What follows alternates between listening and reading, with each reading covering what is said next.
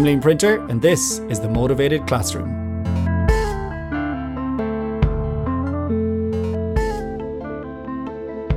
Hello, everyone, and welcome to the Motivated Classroom. I am really excited today because it is the first interview for the Motivated Classroom. Uh, well, let's call it more of a chat. More of a chat. So today I am joined by Soukeina Tharoo, who is one of my colleagues here at the International School of Lausanne.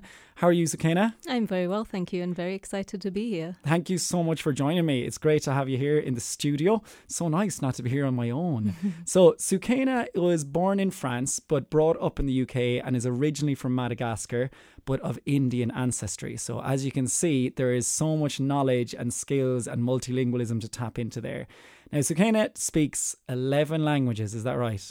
That's right, uh, but I speak none of them well. I would say. I think I would I would definitely refute that because uh, I know that she speaks lots of them very very well. I think you're being tough on yourself. I have had both of Soukeina's children in my classes, and they are amazing linguists. So I can testify to her skills at her in her home. That's for sure. So Soukeina, you've taught in what countries already? Um, so I've taught in England, Kenya, Tanzania, Tunisia, and now Switzerland. Brilliant. Okay. Soukeina is also a workshop leader and school visitor for the International Baccalaureate and is a member of their team evaluation group and a chair for the Council of International Schools. She's also an absolutely fantastic English as an additional language teacher and French teacher. And she's also the home language coordinator here at the International School of Lausanne. So just a wealth of experience when it comes to multilingualism. And I'm so privileged and happy that you work with me here in this school. And so, what we're going to talk to Soukeina about today is multilingualism and linking it a little bit to motivation and why we think it's important. This is something that is close to my heart, and I think definitely close to Soukeina's heart as well. And it's something that I feel we need to make sure we do more of is encouraging and promoting this multilingualism. So, in the last episode, we spoke a little bit about competence and how we can make children feel like they're able to do it. That key aspect in motivation, one of those three basic psychological needs autonomy relatedness and then competence. So we get i talked a little bit about how you can give students belief how they can feel like they can achieve something in your class. And for me, when I think about multilingualism, this is something really important because we want to make students feel that they can get to a stage where they're multilinguals and also that they're proud of that when they get there as well. So that's that's the kind of links to last week. But of course, we always start with a little bit Irish. So today the Irish is very very simple. Well, it's not too simple because it's quite long. The day, today the word in Irish is Moshe the Hele. Moshe the Hele means please. so it's a big long phrase. It's actually four words. Mosh e do hel e. Eh. Oh no, five words, excuse me. And that means please in Irish. So we'll come back to that again at the end. So now I'm going to go over to Sukaina and we're going to talk a little bit about multilingualism and why it's important. And I guess I'd love to know as well, why did you feel it was something that you really wanted your children to become multilingual and how did you go about that in your house? That's a good question. So, multilingualism is very important to me. I wrote a dissertation on it a couple of years ago, so I could talk about it for hours. But going back to my own history, I moved to England at the age of eight, and English was my fifth language at the time.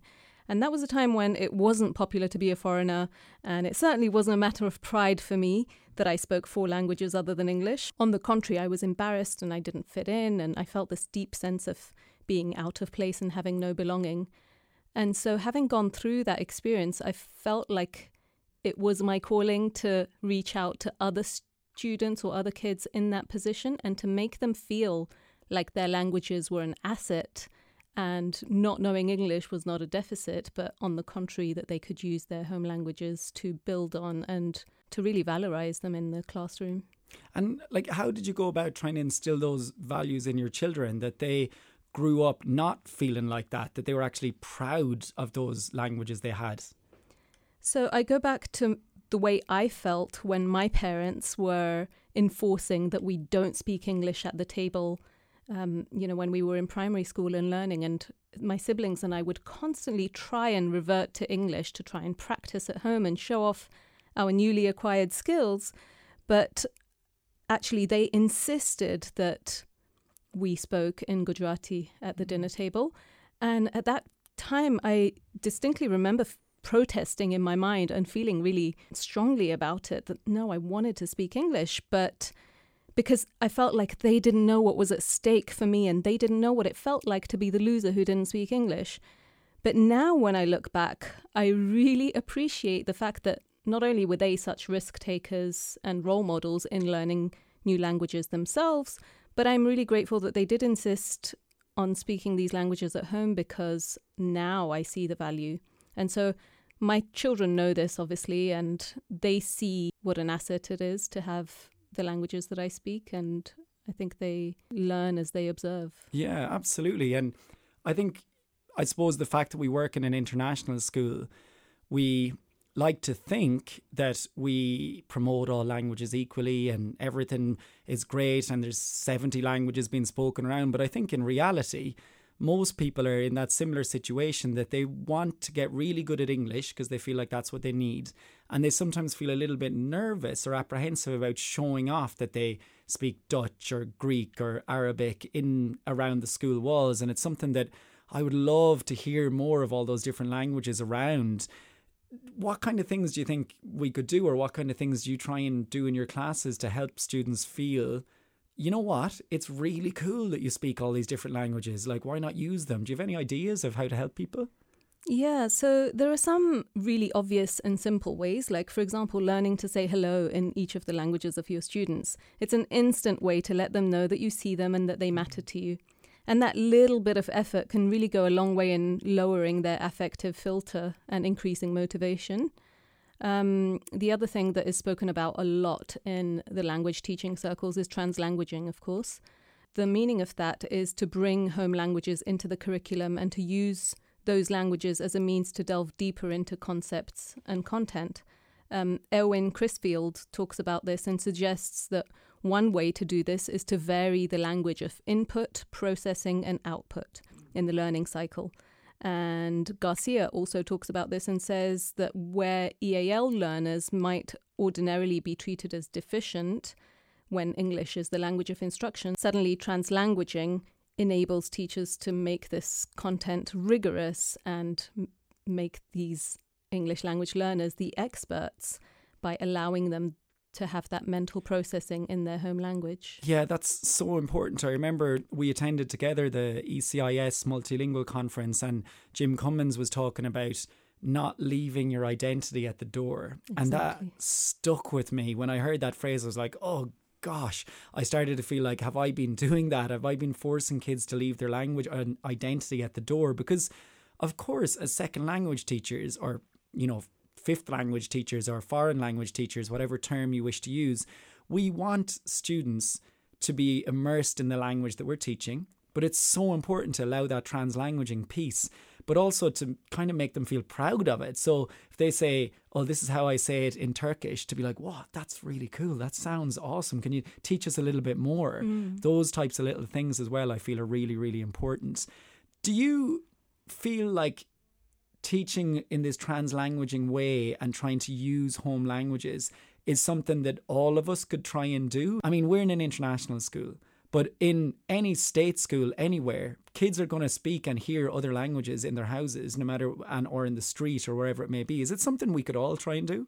Definitely, and I think that we by capitalizing on this wealth of languages that is spoken in our classroom, we don't have to speak those languages to value them and to bring them in because just by citing, like you say, those similarities and differences that we notice, we make them aware of the semantics and give them that metalinguistic awareness that really will help them in learning a second language.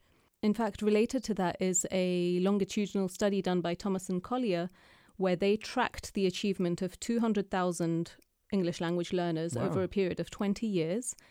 And they came up with three important um, conclusions, which were that immigrant students in the US public schools who had been exposed to early education in their home language outperformed early immigrants who had only received education in English, number one.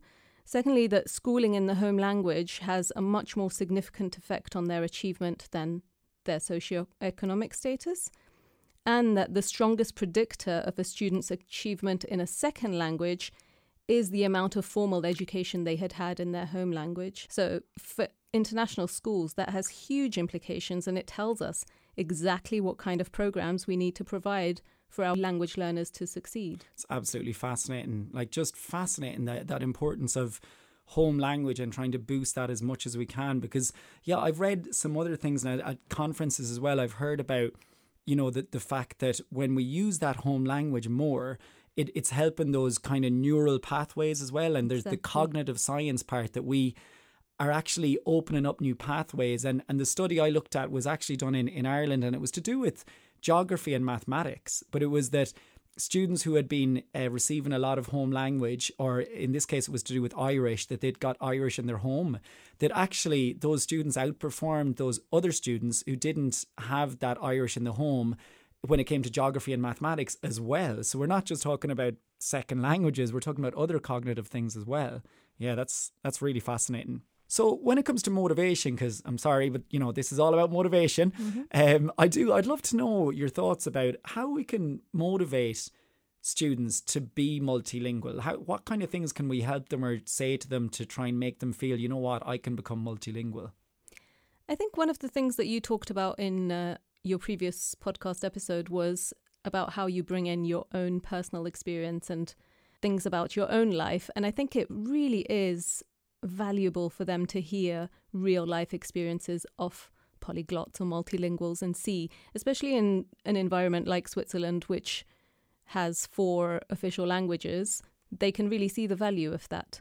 But um, giving them our own reasons for learning, things like wanting to travel and curiosity and enjoying the sounds of diverse languages and things like that, I think it really is empowering for them to see.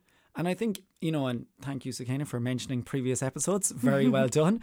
Um, I think that actually, when I think about multilingualism, and if we break it down into autonomy, competence, and relatedness as motivation, that competence piece, if we can instill in the learners that when you bring some of your um, Italian or you bring some of your Catalan into my class, well, actually, it sounds really cool. I like it. I think it's great that you do that. Their confidence goes up and they think, oh, yeah, this is a good thing. So we're increasing that confidence. The relatedness is there because they feel like you care about them. And autonomy, of course, they have the autonomous part that they have an interest in it. They speak it in their homes. And I, I think that that term actually of home language is really important because some students might speak you know, one language to mom, one to dad, one to sister, and they might speak something else when they're playing football. So it's exactly. it's an important term, right? Yep, yep. And Ajit, that reminds me of another point that Cummins mentioned is that um, when students' language backgrounds are not valued and promoted, then their identities can become infested with shame. And I can definitely attest to that. But it really is a powerful message to schools because it's explicitly saying that to reject a child's language is essentially to reject that child.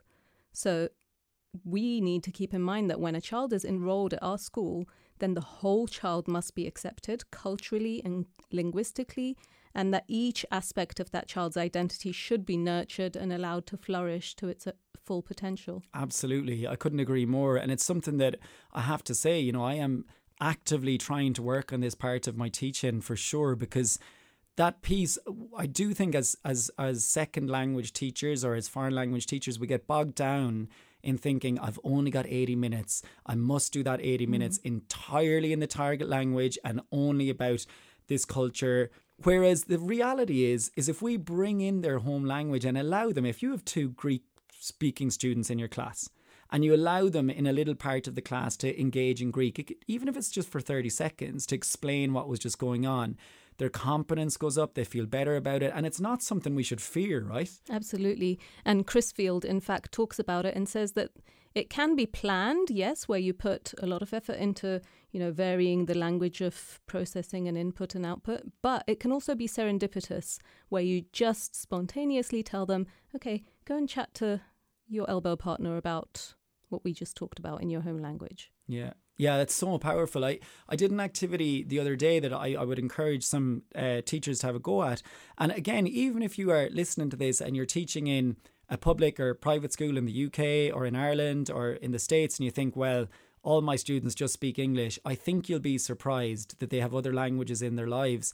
I just ask my students to stand up and if they were able to have a basic conversation in any other language, to just start walking around the room with their hands behind their back, masks on, of course, socially distanced, but just speaking basic sentences in that language. And if they found someone who had the same language, they had to stop and then try and engage that person a bit. And it was lovely because, for example, there was a Dutch girl and a Belgian girl, and they had no idea that they shared Flemish or Dutch, you know, they're very similar languages. And they just suddenly were like, big you could see that they were smiling through their masks you know even though kids don't wrinkle and we do we can tell when we're smiling. But you could see that there was something happening there. And i said what, what's going on here? He said oh i never knew that we could both actually speak that. I didn't know. I thought she spoke french in her That's house. amazing. and it was wonderful. And it was just a nice easy way for them to figure out who speaks other languages now, the bit I felt I had to be careful with was, of course, there was one or two who said, Oh, I only speak English. And that might be true for some students. But then I tried to say to them, But that's okay. You're here now in Spanish class. You're now learning another language. Okay. And you're going to learn lots of other things. And then I asked them, this was actually from one of my colleagues who talked about programming. I said, You know, do you like video games? And they were like, yes. And I said, well, that's actually a language in itself. Absolutely. You're kind of learning about how to do things. So there's all those opportunities I feel is important.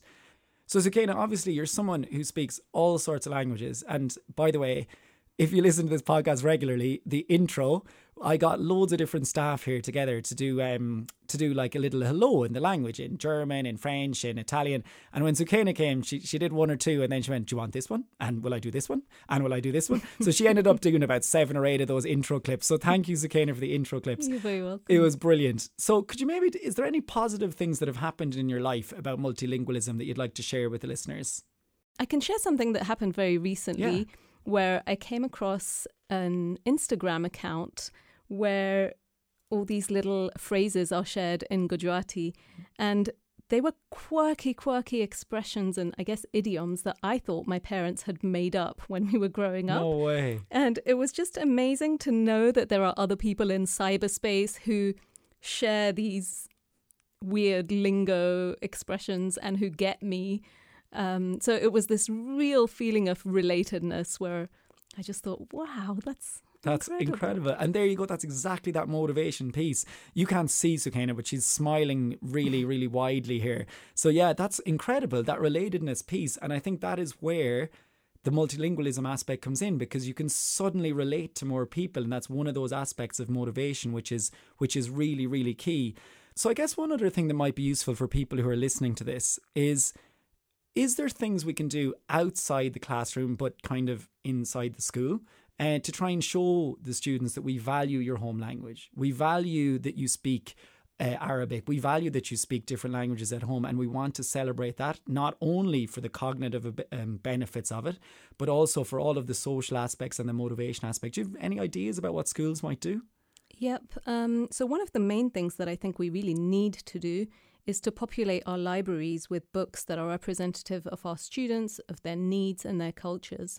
And this includes the what we call low status languages, not just the European languages that are so easily found, but to really make an effort to seek out different um, languages that represent our students. And then obviously also the visibility of home languages around the school with signage and things like that for students to know that all languages are welcome in this building and are can be used for learning and that they're not learning in this experiential vacuum where only English is valued. Yeah, absolutely. I totally agree. Well, thank you so much, Soukeina, for that conversation. Absolutely fascinating. So next week is a really exciting week for the podcast. It's our first Q&A session, questions and answers, where I would love to answer some of your burning questions about motivation, engagement, language teaching yes, you can submit a question about astrophysics or about something else, but I probably won't be able to answer it for you.